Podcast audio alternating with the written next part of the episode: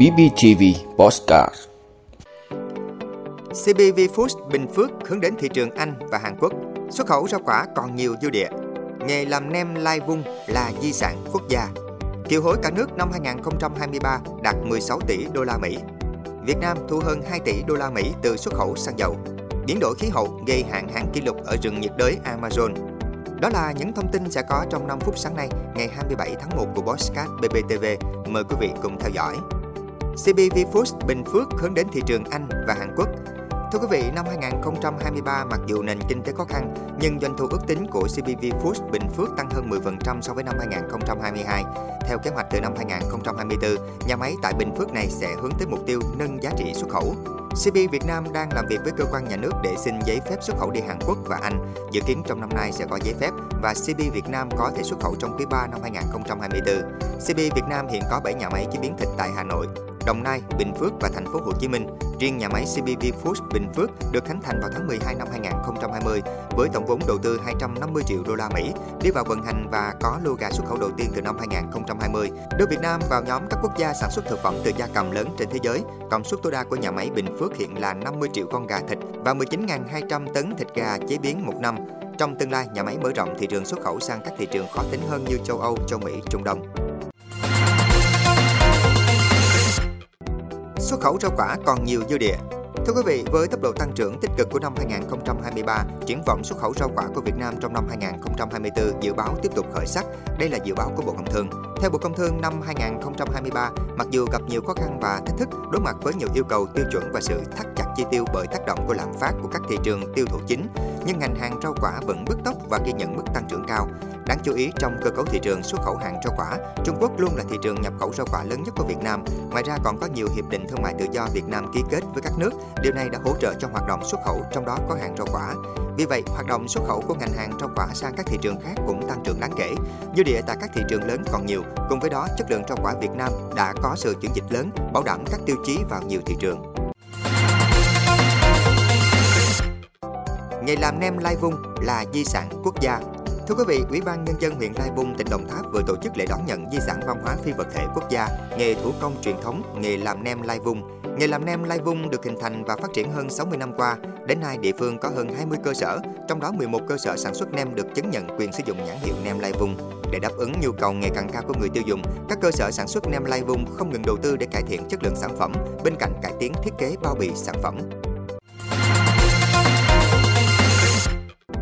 Kiều hối cả nước năm 2023 đạt 16 tỷ đô la Mỹ.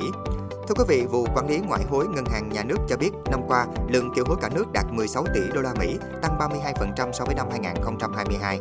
Từ năm 1993 đến năm 2022, lượng kiều hối gửi về nước đạt trên 190 tỷ đô la Mỹ, gần bằng nguồn vốn đầu tư trực tiếp nước ngoài FDI đã giải ngân trong cùng kỳ. Riêng trong năm 2023, lượng kiều hối về thành phố Hồ Chí Minh ước đạt 9,46 tỷ đô la Mỹ. Đây là mức kiều hối cao kỷ lục trong 10 năm trở lại đây và tiếp tục duy trì tỷ trọng cao so với tổng lượng kiều hối của cả nước. Trong tổng lượng kiều hối chuyển về Việt Nam hàng năm, Mỹ là quốc gia dẫn đầu do có số lượng người Việt nhập cư và sinh sống nhiều nhất, tiếp đó là Anh, Úc, Canada. Năm 2023, dòng tiền của người Việt về Việt Nam đạt mức 16 tỷ đô la Mỹ là rất cao. Đây là nguồn vốn lớn bổ sung vào đầu tư của khu vực kinh tế tư nhân trong nước, đóng góp lớn vào việc đảm bảo đời sống của nhiều gia đình, hỗ trợ an sinh xã hội trong nước.